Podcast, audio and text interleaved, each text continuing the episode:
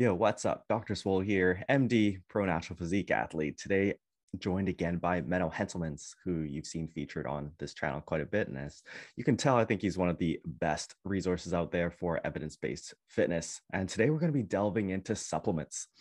Supplements are a tricky subject and definitely something of a lot of controversy, and that gets a lot of attention in the bodybuilding sphere. So, today, we're going to be busting a lot of myths. We're going to talk about some of the most valuable supplements to bodybuilders, the mechanisms of benefit, and how much and how to take them. So thanks again for being on the show, Menno. All right, let's get into it. Must feel good, right? The the pro title. yeah, it's it's awesome. It's a it was the the life goal. So pretty excited about that. Mm-hmm. So yeah, we're going to be talking about a pretty short list today. And I think that's going to be a big theme of the conversation where you know making people realize that supplements are really a very small slice of the pie. And i think this is one of the big things that people get wrong in the fitness industry and especially if you went when you start delving into the actual bodybuilding industry itself you realize that a lot of the money is made off of supplements. And often when you look at what influencers are doing online or you you you look closely at internet articles you realize that a lot of it is just designed to sell supplements like people are posting these articles where they're just like the top 3 pillars of fitness training nutrition and supplements and like they make it seem like supplements are a big deal and a really big part of their journey. And there's a lot of false advertising and information that goes out there which hopefully we will lay some of that to rest today. So I think starting off, yeah, we're just going to be going through some of the supplements that are going to be useful to you and things to actually consider about them. So I think start off, one of the biggest ones we should talk about is creatine, because uh, this is one of the best studied sports supplements for uh, bodybuilders out there. So yeah, if you could start us off, Menno. Yeah, creatine is immensely well studied. It's uh, crazy how much research there is on creatine. And we mostly haven't come, come any further in terms of practical advice than where we were like 20 years ago, hmm. Uh, even almost 30. Uh, we know a lot more about what it does, but uh, it's still the good old three to five grams uh, for most people. For some muscular men, five. For most people, three. I think uh, 0.03 gram per kilogram is a good general guideline. For most people, it's about three grams and uh, you take that every day with um, first meal of the day or the post-workout meal. There is actually interesting research that shows post-workout works better than pre-workout, hmm. especially probably for people with high training frequency, because the absorption might be better, or there might be a greater potential elevation in um, creatine stores, like the body will allow greater creatine storage, hmm. because that, that's how creatine functions, right? You consume more of it, and then the body has more creatine phosphate. And creatine phosphate can be broken down in the muscle because the the bond between creatine and phosphate is, is very high in energy. So it's high energy phosphate bond. And by breaking that down, there is very rapid energy provision. So it's the ATP CP system, the ATP creatine phosphate system, which is responsible for sort of our, um, what do you call that in an engine? The, um, the nitro boost, okay, where yeah. you sort of kickstart the engine. So almost all activities start with the creatine phosphate system. ATP itself is theoretically the original start, but it's like a second. And then um, after that, you get more of the effects of burning carbohydrates and fats. But the first 10, 15 seconds or so are actually mostly the creatine phosphate system. So if you have more creatine in your system, there's uh, more of a reserve to replenish those creatine phosphate stores. And you can supply energy for longer to your muscles, so your muscles can do more work. And your performance is better. And over time, you gain some more muscle and some more strength and it's creatine is pretty much as good as it gets. It's one of the few supplements that actually works in well in about two thirds of individuals. There is a continuum of creatine response, which seems to depend mostly on how much creatine you already store naturally in your muscles. If they're already full, then you can't do much.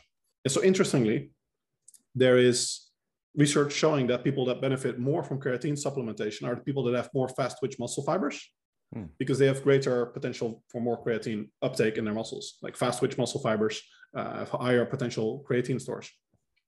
So they are sort of lucky on both regards, assuming they don't want to uh, be endurance yeah. trainees at least. And yeah, there are some people like me who are almost as true non-responders. And the best way probably that you can identify if you're a responder, other than actually tracking your work capacity, which is in seeing like it does your performance improve, is your weight. So funny enough, the, in my experience, the people that complain the most about creatine are the people that actually get the most benefits from it. Hmm. Because people that, uh, especially women, they often don't like to see that their weight goes up one or two kilos oh, when yeah. they start supplementing it, especially during a loading phase. But it's all intramuscular water. So it's actual muscle mass for all intents and purposes. It also ma- makes you stronger and it, it makes you look better. So it's good. It means you're responding, your, your body's soaking up the creatine.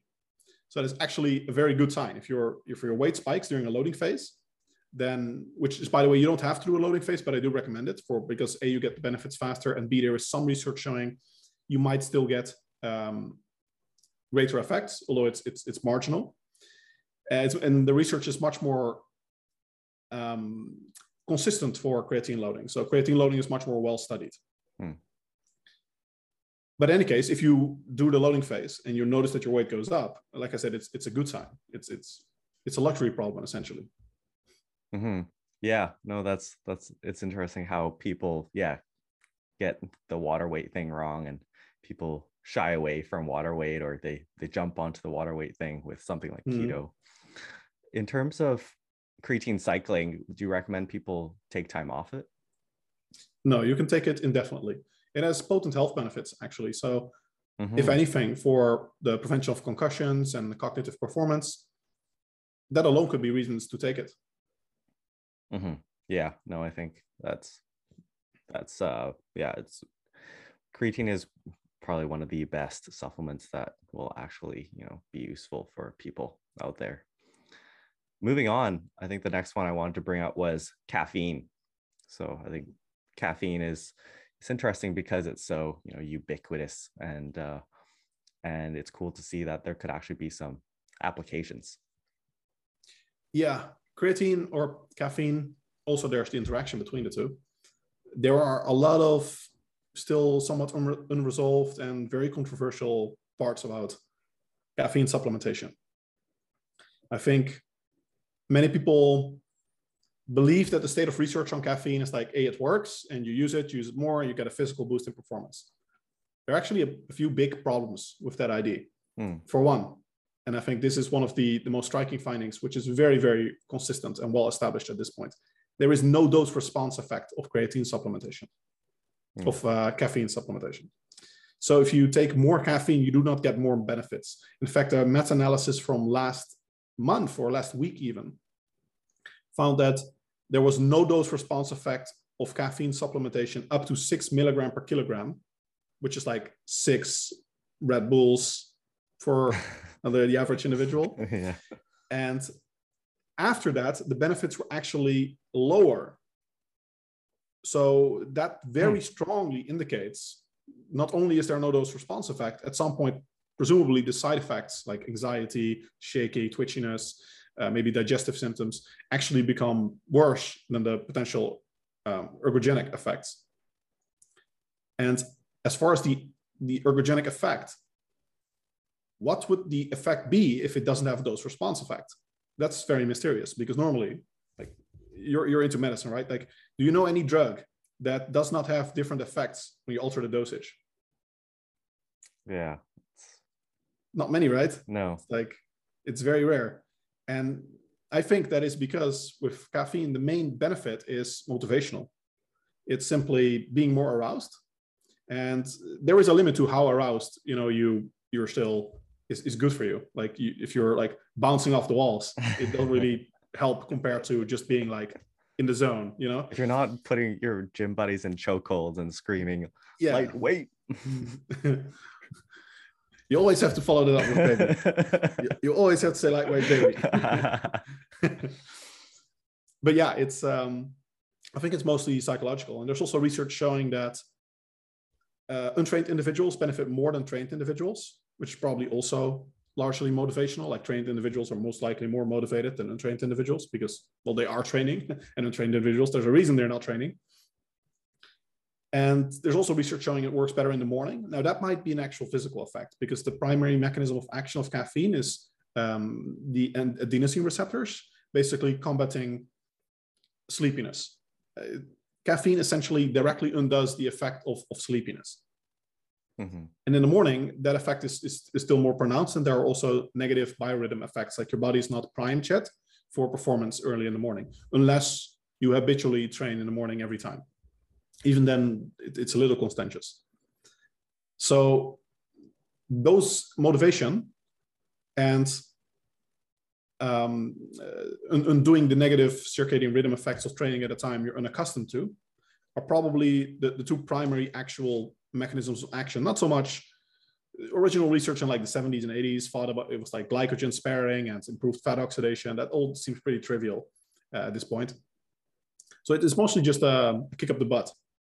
And there is, a, in fact, a lot of very striking research about the placebo effects of caffeine. For example, there's research showing that one of my favorite studies falsely believing you're on caffeine. So people that have were given a capsule, which is actually a placebo, but were told this is caffeine, get a bigger boost in performance than people that get actual caffeine, but were told it's it's inert, it's the placebo.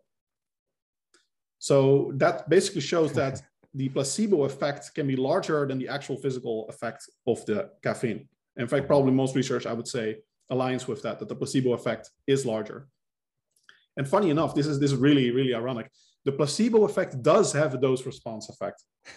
so even though nice. there is no physical dose response effect of the caffeine, when people believe they were consuming more caffeine, they do, in some research at least, get a bigger boost in performance, which is very crazy, right? It's um, but placebo effects in general are super crazy. So we should have included placebo as uh, the number one supplement we're talking about today. That, that's actually a good topic because um, I think I think there is research showing that if you um, because that, that's sort of a, a semi-valid concern. It seems like mm-hmm. it seems like it shouldn't be an argument, but it, it is logical. Like if you tell people that their supplement was a placebo, aren't you reducing their gains? But there is actually research that placebo effects still work Oh, nice. When you know it's a placebo. That's awesome. That's a question I've yeah. had for a while. Because sometimes I'll be like taking something, I'm like, I'm legit taking this supplement as a placebo. yeah, and just because and I'm like, wait a second, does that neutralize the yeah, it still it's works. It's too late. yeah. Subconscious, like you're not tricking me. This is the magic, the magic yeah. stuff. Oh man, that's great. Yeah, I, I, think that yeah, that's one of the interesting things about supplements that I think caffeine is a good example of where the benefits are actually somewhat indirect to you know hardcore biological you know like ergogenic aid. And i think that's one of the values of caffeine is to you know help you out on a, on a tough day or on a day where you didn't get as much sleep or particularly on at times when you're just not feeling motivated for for example like for me when i was in contest prep or whenever i'm cutting i will bring in caffeine and i will deliberately avoid it at other times so i'm relatively caffeine naive. What are your mm-hmm. thoughts on a sort of caffeine cycling approach like that? I think it's very good. The research on addiction on caffeine is very very mixed. Um, because there was a recent meta-analysis that argued it's all a myth. Look you can just keep taking it. You reap the benefits. You keep the benefits. Uh, to me that is kind of the research that strikes me as just flying so hard in the face of common experience that mm-hmm. it's it's hard to reconcile even reconcile that. Like is there anyone who really thinks you don't develop a tolerance to caffeine? Mm-hmm. you know you have people i remember one, one time i was with friends and we were hanging out in, the, in this uh, in this house and some people were like okay let's go to bed. And one of my friends was like okay yeah yeah i think i'm done too. So um, he got up and he came back and he had this huge monster can of energy. And he sat down and we like looked at him like bruh. And he like downed the whole can. And we're like we just discussed we're going to bed. And we're i'm sorry but we're actually going to bed. And he's like yeah me too. Like you just downed the whole can of monster.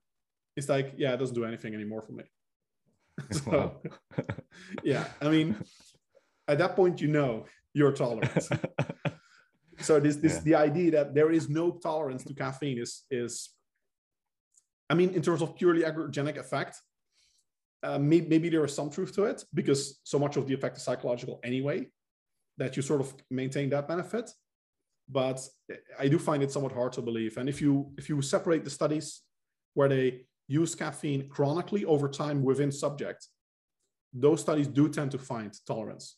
Mm-hmm. But if you look at the studies where they just give a certain dose of individuals and they correlate that based on how much they were habitually consuming, then there is still an effect in most of the studies, not all of them, but in most. Now, in the last meta-analysis, what they did is they corrected for the daily habitual consumption level. And they hmm. said, look, even when someone's already consuming 300 milligram caffeine per day, they still get an effect from 300 milligram caffeine.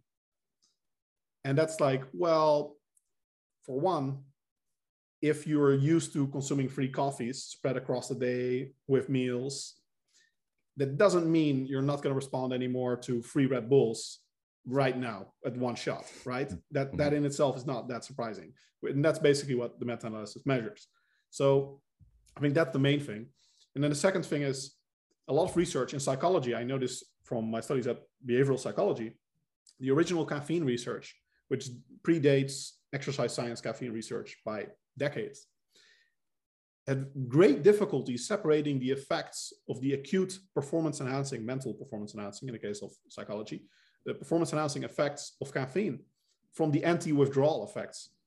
So it's very tricky because caffeine, mm-hmm. I think, is mm-hmm. literally the most consumed beverage in the world. I'm not even sure if water is more consumed. Probably water is number one, but I think coffee is, is in terms of beverages, I think the number one. Hmm. and then uh, it's tea, and then milk. I think Coca-Cola is probably up there at this point.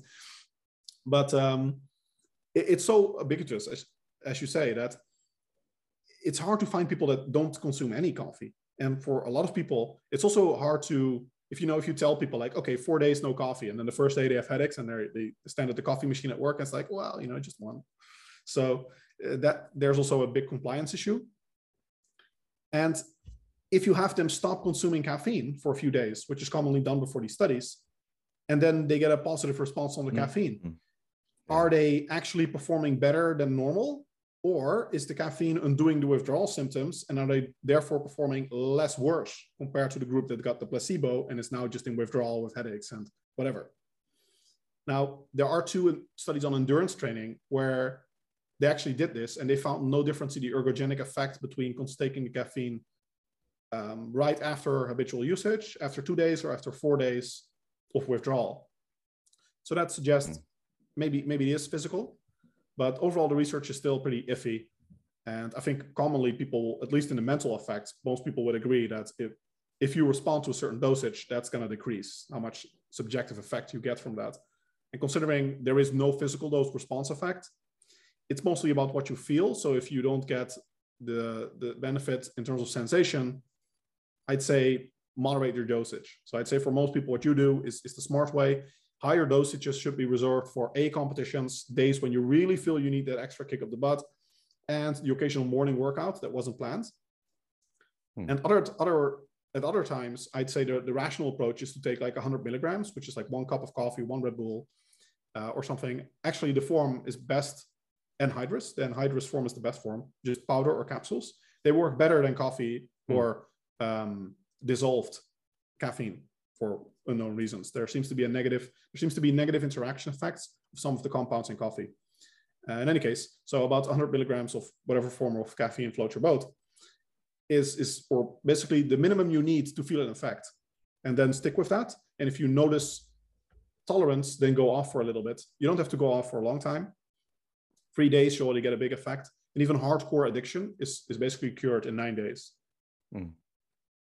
Yeah, no, that's, I think helpful for people and uh, i think that yeah having this kind of cyclical approach is going to be you know logically more useful although i think a lot of people yeah, as you said everyone is oh, connected to the coffee line drip already mm. so but yeah that's interesting how like i think for a lot of people the benefit you get is yeah literally, literally just bring you back to baseline if you're such a chronic caffeine user what is there an, an upper limit that people should be aware of for caffeine?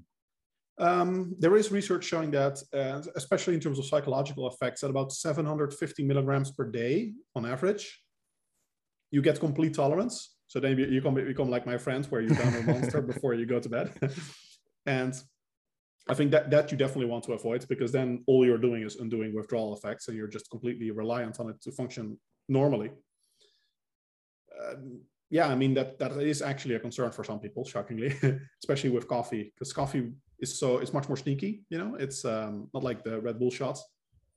Although interestingly, there also seems to be a huge placebo effect with energy drinks. The fact that you know it's an energy drink and it has some fizzle and whatever seems to have more effect than any of the other additional ingredients because those ingredients, when studied in isolation, they do nothing. And even when added to caffeine, there's, there doesn't seem to be an interaction effect. Wow. Menno and I are going to be coming out with a new brand of supplements called the placebo pill. Just a pill and a drink, a nice fizzy drink. Anyways, okay, yeah. So a whole lot of none. oh man. Okay, yeah. Moving on, wanted to talk about vitamins and minerals, and I think that the um, this is going to be like as as a quick preface. Uh, I'm not giving any medical advice here on this show. This is purely from a bodybuilding perspective.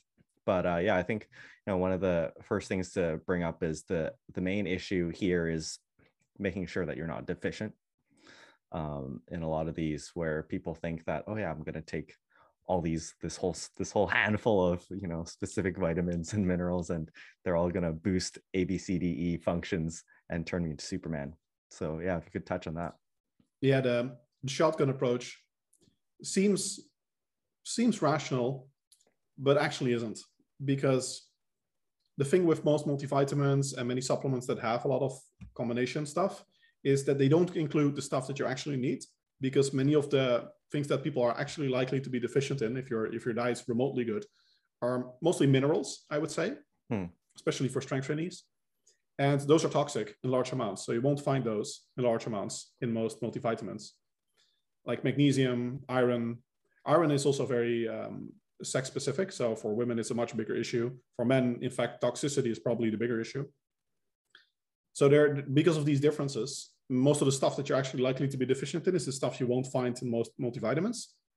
And there are also issues with which isoforms they put in, like vitamin E. You get competitive inhibition uh, and sometimes deficiency even of the isoforms that are not in the multivitamin. And um, you also get poor quality ingredients often. And then they put a lot of stuff in there of the stuff that you don't actually need. And it turns out that some of that stuff, such as vitamin C and E, actually turns out to be harmful in large amounts. So we hmm. now have good research showing that megadosing vitamin C and E uh, is such a poses such a strong anti-inflammatory effect that it also suppresses the inflammatory signal for muscle repair. Hmm. So inflammation is a normal part of the muscle repair process. Inflammation is generally has a very bad association, and that's mostly deserved. But inflammation mostly just means, uh, hey, pay attention to me, to the immune system, and then the immune system comes and it starts paying attention to that area. And if you suppress that signal completely, it also suppresses muscle growth and strength development. And we see, see this especially from 500 uh, milligrams, I think it is, milligrams vitamin C, that we see actual consistent uh, effects. And 250, there's like some, some glimpers of it. And you don't need that much anyway. So the, the shotgun approach is, is actually quite risky. And there's also research that people that take multivitamins have higher mortality rates than people that don't. And that might be due to their worse health and stuff, but at least it means it's not working out as the panacea they intended to be. Hmm. Yeah. So yeah, are there are there any specific ones that you think people should be just you know cognizant of? Yeah, actually, I think in terms of supplements, the ones I recommend the most are often uh, vitamin D and minerals yeah. mm-hmm. like zinc, magnesium. If you don't consume dairy, it's calcium. It's very, very diet dependent. You know, if you don't consume, uh, this, is, this is more not really a micro, but omega 3s is also very much like, do you consume fish? No, well, then you probably need that. Uh, for iron, it's like, do you consume shellfish or red meat? If not, well, and you're especially if you're female, then there's a good chance you need it, especially if you're also doing endurance training alongside it. And if you still have a regular menstrual cycle, then your iron requirements are super, super high. So for those individuals, it's often like, yeah, you, you probably want some of that, but it really depends on the diet. And for some, it depends on the form. Like magnesium, the vast majority of magnesium forms on the market are crap. The, the bioavailability is like a few percent. And magnesium oxide poses more digestive issues and problems than it actually cures anything.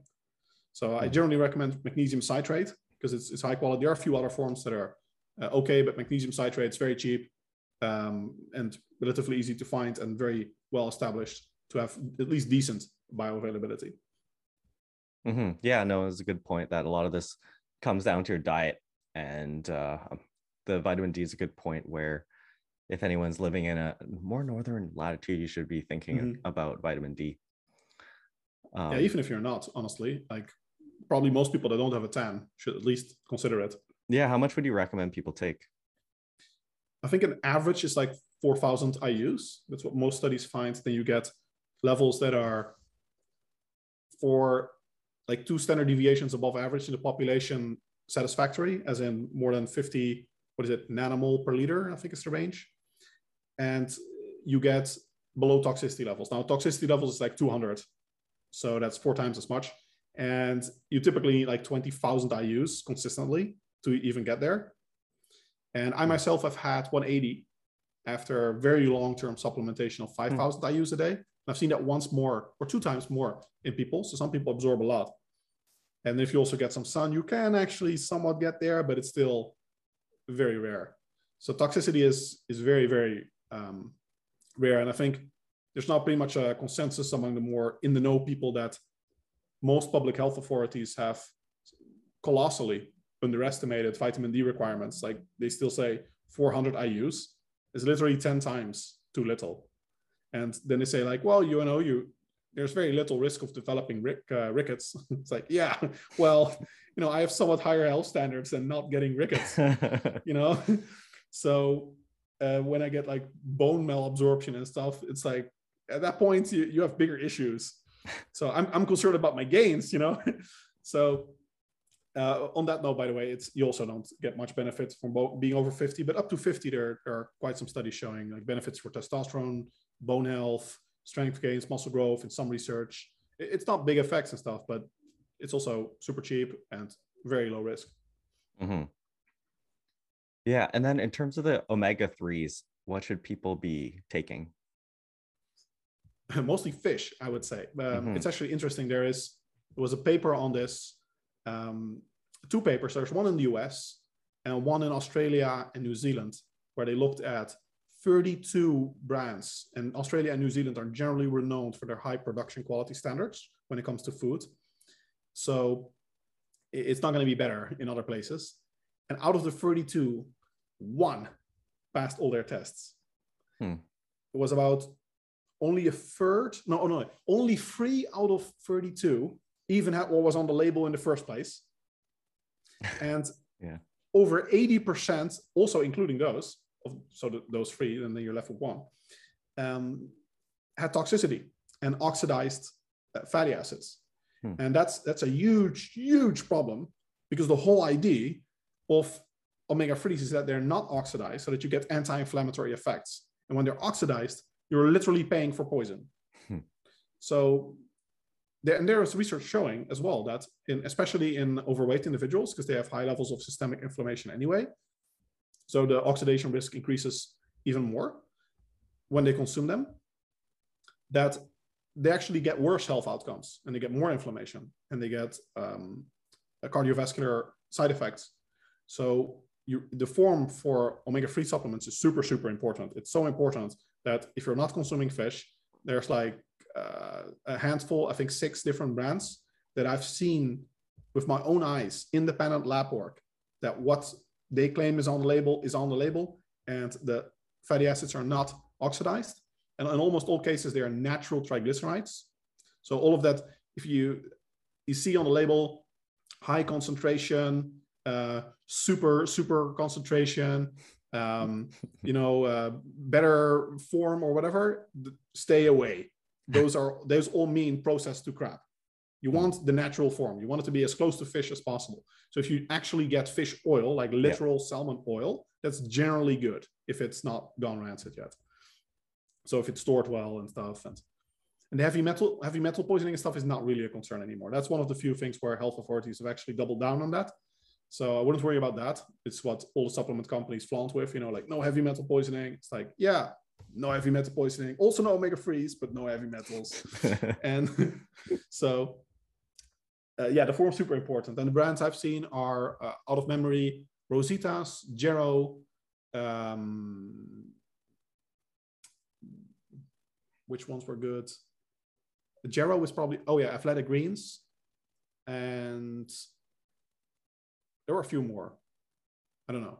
One krill oil, specific brands. But yeah, it's like a few brands. Athletic Greens is generally a good brand. Jarrow is good. Rositas is good. But Rositas has like uh, certain certain liver oil with also a lot of vitamin A and stuff. So you can't take too much without getting vitamin A toxicity. But um, they are they seem to be legit. Mm-hmm. Yeah, no, that's a good point. And I just take fish oil myself as it's it's easier. And, and yeah, like this was something interesting where looking at the shelves, I found that yeah, the labels on these supplements was very confusing. Let's say someone is yeah looking for official supplement or something uh, to cover their omega threes. What do they actually look for on the label? You know, in terms they will mention like EPA, DHA, yeah, the EPA and DHA content are what matter most. You want both. Research is a bit equivocal about which forms is better, but I'd say you just want both. And you want, like for, for most intents and purposes, two gram per day of actual EPA plus DHA. So not just the fish oil, not just the total fat, but the actual EPA plus DHA, those mm-hmm. combined. At two grams, you're pretty much maxed out. And then I think the World Health Organization also says like at that point, you've even for people with cardiovascular risk, you're sort of maxed out. But there is a recent study, or even a few, where they found that megadosing does have more benefits. And there is at least one study which found up to five or even eight grams, there was a slight improvement in recovery from training. Uh, but it, it, becomes, you definitely get major uh, diminishing returns after two grams. And after, I'd say the minimum is like half a gram and then you get sort of your your most bases covered like the, the or like the the basics the essentials and then at two grams you have most bases covered in terms of near maximal effects and then it's questionable if you get more going up to three some people i go up to three it can compensate for like slightly worse diet quality and health to, to some degree then the other thing you want to look at the label is that it's if unless it's one of the, the reputed brands that it's a natural triglyceride oil. Those are often much better because it basically means it's the actual oil, maybe filtered and stuff, but it's not processed. Normally, the what they do is the uh, re-esterified oil, which basically means they, they pull it all apart, they get the compounds they want, and they sort of put those back together. And then it, it often destroys the um, oils and it oxidizes them. So those the risk is much, much higher. Mm-hmm. Cool. Yeah, that coincides with my understanding and yeah just to reemphasize for people that you know we're talking about fish oils here you can you can get this from eating fatty fish uh, as well. Yeah it's even better. Then you don't have any of the risks. And then like 100 grams of fatty fish per day on average uh, is enough. I mean that's it, it, depends on how you look at it. For some people that's like oh i love fish so that's easy. And other people are like uh, that's you know i need to eat salmon every single day. That's really hard. One nice thing is that you don't have to eat it every day. You can have like 700 grams. That's a lot but you can have like 700 grams on sunday every week and then you're also covered. Mm.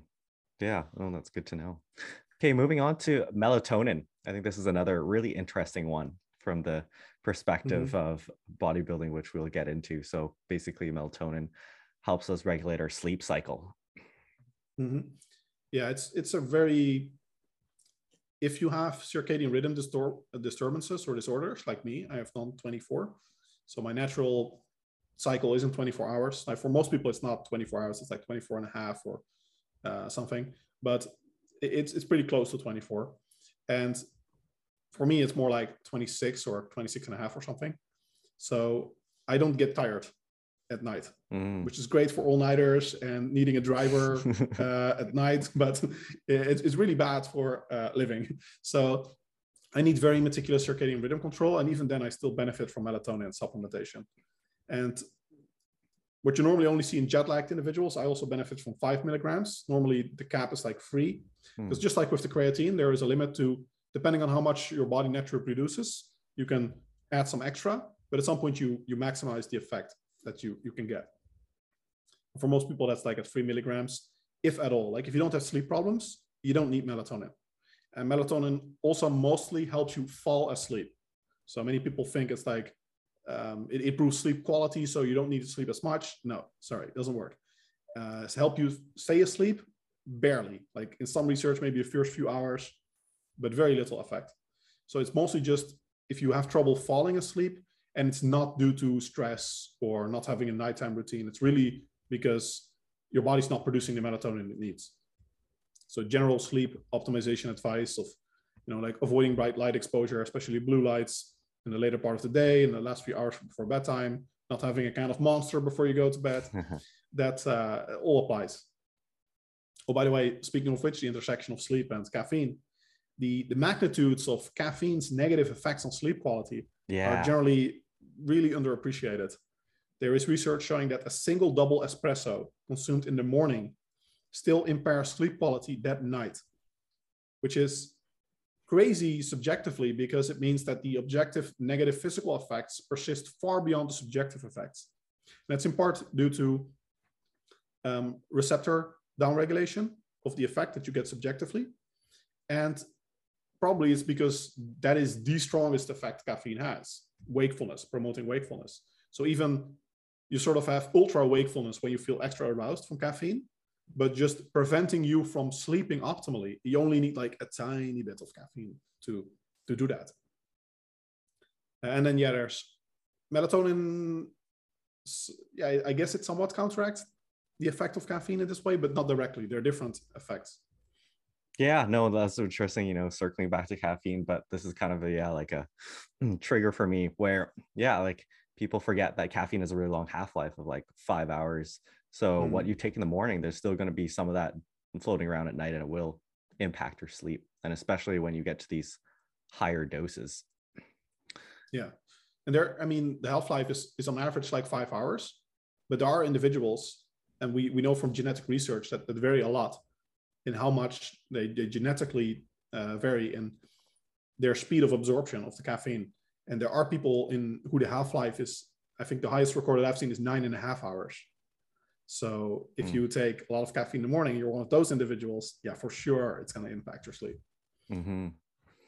Yeah. So, but anyways, coming back to melatonin, yeah, the the, the value of melatonin here to emphasize for people is that you're regulating your sleep cycle. So you're not using it to actually make you sleep. So this isn't something that you should be taking every day, you know, year round all mm-hmm. the time. Like um, you should probably be trying to fix your um, your sleep quality using uh, you know sleep hygiene and all that other stuff. But it can be helpful for people in terms of you know if you jet lag or if you're coming off of a especially you know for myself i use it quite a bit because i do a lot of shift work like late mm-hmm. night work so it can help me you know regulate my time my clock and the other thing is that i think that people end up taking too much um yeah like what would you say people should start with if they are just taking i mean you, you can take three milligrams and then just get max effect it depends a bit on the scenario like if you're jet lagged or something if you just had night shift work i can i think you can do three or even five just get for the full effect. But if you're just taking it, and especially if you notice any adverse effects, which is rare, and normally it's very safe, there's no uh, tolerance or addiction or any of that. But then it's, it's, I mean, in general, why put more in your body than you need? You know, so I'd, I'd err on the side of maybe two and then maybe building off the dosage so that you can even get off it. Because most people shouldn't need it in the first place, right? Like you say, it's for special occasions mostly. Uh, or I think most, most commonly for the average individual, if they want to go to bed earlier than normally. So if you're now mm-hmm. consistently going to bed at nighttime, mm-hmm. um, like midnight, and you want to reset that and go to bed at 10, you may not be sleepy at the 10. So that's where melatonin can be a godsend uh, to make you fall asleep earlier. And then once you have your rhythm set, and like you say, you've optimized your sleep hygiene, at that point, you should be able to get off it. And some people like me, um, may need it continuously, but for most people, yeah, you should just be able to come off it completely. Yeah, exactly. Yeah, I think that's another big point that people, you know, uh, reason to use it on a semi-regular basis, you know, kind of a once a week thing or rather than a once a day thing. But you know, say if you've been partying with Menno all weekend and uh, you're you've been up late and you want to get up Monday morning for work, then it could help you get get you to sleep a bit earlier. So that was great moving on, I wanted to I want to touch on a couple of uh, pre-workout supplements Mm-hmm. Um, what are your thoughts on L-citrulline? L-citrulline is is very promising, um, but I think we have only one study that actually measured long-term muscle growth. Or yeah, only one, and it's found no effect. Now the dosage wasn't very high, so you could argue they need more. And the other thing is the effect on work capacity and especially lower rep strength training is not major. It's really more for endurance, strength, endurance, those kind of things. Mm. There can be some effect, and in meta-analytic research, you do see it on average, you know, adds a rep or two here and there to your workouts in the gym. But does that really have an effect? Now, for one, the effect may not be large enough to be meaningful. Secondly, it's sort of reverse KAATSU like blood flow restriction training works because it increases your metabolic stress.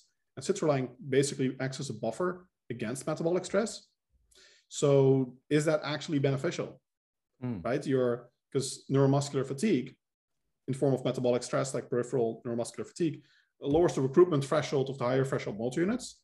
So it basically increases muscle activity to compensate for the presence of the fatigue. And that's why you can get good results with light weights if you just do enough of them and go to failure. Or if blood flow restriction, you can use really light weights and then uh, still get maximal recruitment um, uh, or full recruitment and uh, sufficient levels of muscle activity to, to reach maximum muscle growth. With, with the citrulline and beta alanine is kind of the same thing. Mm-hmm. It's really questionable if, if that is even a positive effect to begin with. And then the research itself is still not super clear. Recently, I think two weeks ago or something, I posted about a study which showed that caffeine was actually more ergogenic than caffeine plus a whole bunch of pre-workout stuff, including citrulline at a decent dosage. So that's you know another win for pure anhydrous caffeine, but also makes you wonder if you're consuming these cocktails or pre-workouts, how much negative synergy is there? Because there's always this idea you know mm-hmm. uh, well this is potentially good this is potentially good this is potentially good let's throw it all together and you get ultra good you know? But maybe there's negative synergy and we know that even in some things like coffee there is negative synergy between the caffeine and some of the substances in the coffee itself. And then we know that there's also some uh, a few studies showing negative synergy between caffeine and creatine so there are multiple of these cases where there can actually be negative interaction effects. And it's not just a matter of, again, just consuming more of everything is not necessarily the best approach. That's so funny. Yeah, I know that that would be an interesting research, you know, project to look at the the interaction between bodybuilding supplements because like people, yeah, the the list of these supplements are crazy. You know, like it's just like twenty different mm-hmm. things and reminds me of yeah. you know when you have patients who have polypharmacy like so many drugs and it's just like i remember once one of my classmates being like what if you just took them all off it like everything it's just like oh man scary yeah this with uh polypharmacy and um the like they are, they are much more strict in what they allow in terms of combining and interaction effects yeah. with supplements it's like you know what do you no want holds barred yeah exactly yeah, no, that's great. Okay. Um, I also want to bring up uh, ashwagandha. I think this has been getting mm-hmm. quite a bit of attention recently. Yeah, the, the main thing with ashwagandha is it's super promising if you look at the individual studies. And then if you look at these studies, positive and negative, and you separate them by country of origin, then you suddenly see like positive research, basically exclusively India, hmm. and then negative research everywhere else. And it's like, hmm, hmm. it's um, it's their, what's it, Aruyin? Uh, what's the the medicine tradition? Medicine tradition. Um, I, I don't know how to pronounce it. Ayurvan, Ayurvan, whatever. Standard Indian sort of um, folk medicine. Yeah. Uh, tradition. It's it's it's big there, and there have been multiple cases of research from India frauding stuff from India before. And of course, uh, that doesn't mean you know all of these researchers are in on these things and whatever, but it, it is certainly something to to pay attention to. And I'd wait until we the miraculous effects we see on like improved muscle growth and the like. Uh, those are really shady studies. Right now, we see that it can have an anxiolytic effect, so it may reduce anxiety. It may buffer against general stress responsiveness as an adaptogen. But in terms of like what we know concretely, what I'd say with decent scientific evidence, we know that does, and especially where we also see anecdotally, like there is something there. Not much. Like I didn't notice hmm. anything from taking it. Of course, the effects are often too small to notice anything, which is why a lot of people become disillusioned with supplements in general. But yeah, I'd uh, I'd say this is one of the um, same with uh, what is it, betaine. There you also mm. see like basically all the positive research is industry sponsored and it's like a literal 100% split. Like all the positive is industry sponsors sponsored and all the negative is is independent. And there's like there's no overlap. And then you really wonder like okay you know that's with such a clear split i'm, I'm become really skeptical. Mm-hmm. yeah. Yeah no it'll be that's funny about the country dependence that you mentioned how about uh, hmb it's another one I get commonly asked about. Oh yeah, HMB is like,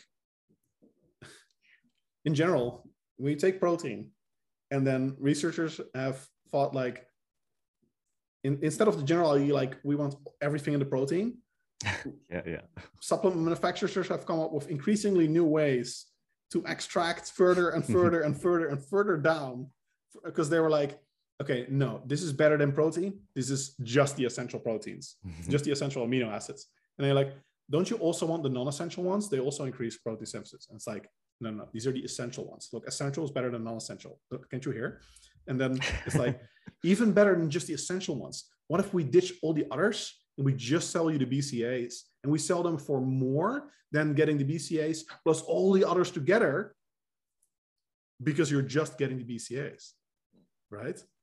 And then wow. what if we don't just sell you the BCAs? We're just selling you leucine for even more than the price of the BCAs together, right? So now, not only do you not get all the other proteins, you don't even get the other BCAs anymore.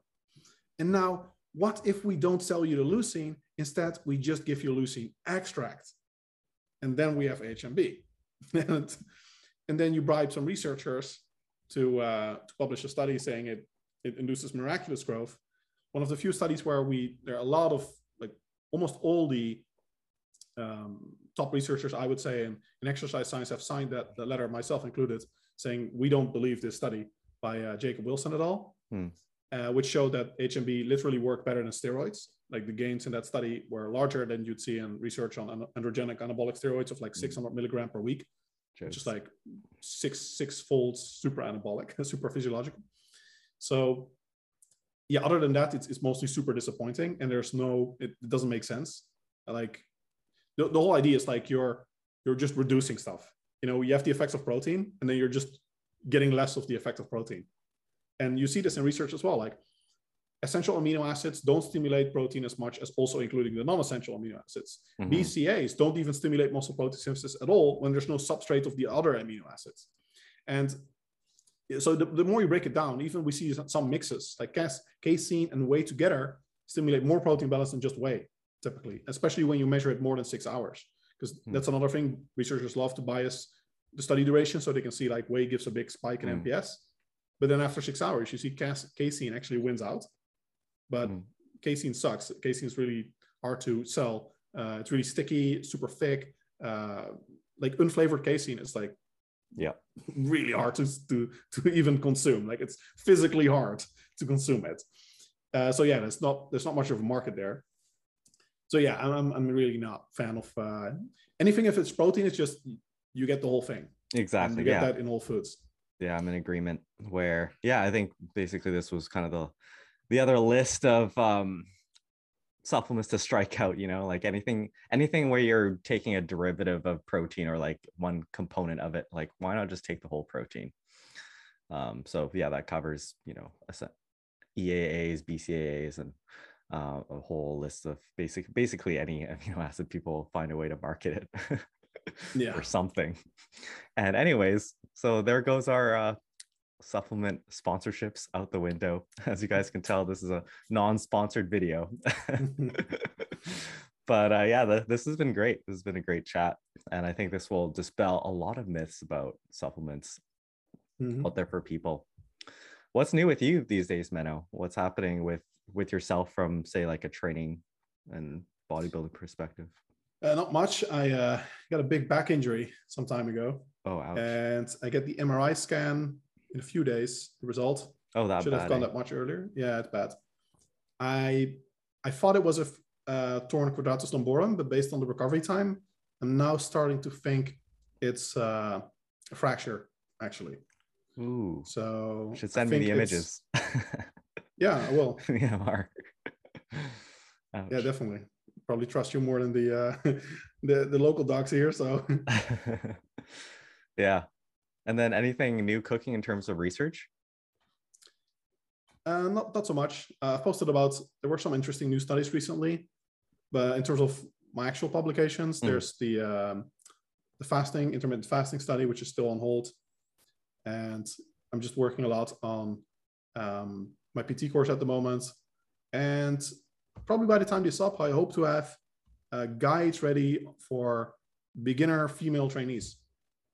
So there's there's very little I think material that's like super succinct, succinct where you can just tell people, okay, this is in one article, like what you need to know to get started, you know, for like New Year's crowd or women that want to start lifting weights. A lot of stuff for men, but not so much for women. So I wrote a guide which like really the essentials, not going into macro tracking and all this stuff, but just the real essentials of living a healthy diet and just a very basic standard uh, strength training program. Oh, that's awesome. Yeah, that's that that will really benefit the community, I think, because as you said, there's a lot of you know male directed material out there and mm-hmm. for a lot of females they see this so they see like some massive bodybuilder flexing on a, a, an article and, and they're just like well this isn't for me and then they just go to some you know bro science or yeah girl bro exactly. science. So anyways yeah it was great to catch up you know? Uh, my pleasure. where can, where can people find you? Uh, probably best way if you're not following me yet is to if you go to my website and then you'll see my uh, newsletter subscription box. You get a free tour of my most popular contents, a lot of um, also the new stuff I publish and post, um, and also the stuff that just people like the most. So that's probably the best way to get familiar with my contents. Okay, that's awesome. Yeah, I'll link that in the, in the description below. And for any aspiring PTs or people who just want to up their knowledge, Menno has a personal training course, which is top notch, would recommend. So nice. thanks again for joining us. My pleasure. That's all for now, guys. Thanks for listening. I am available on a very limited basis for one on one coaching. I'm not cheap, but if you are really serious about taking your physique to the next level, DM me the word coaching on Instagram. For more science based bodybuilding content, look up Dr. Swole on YouTube, and we'll see you next time.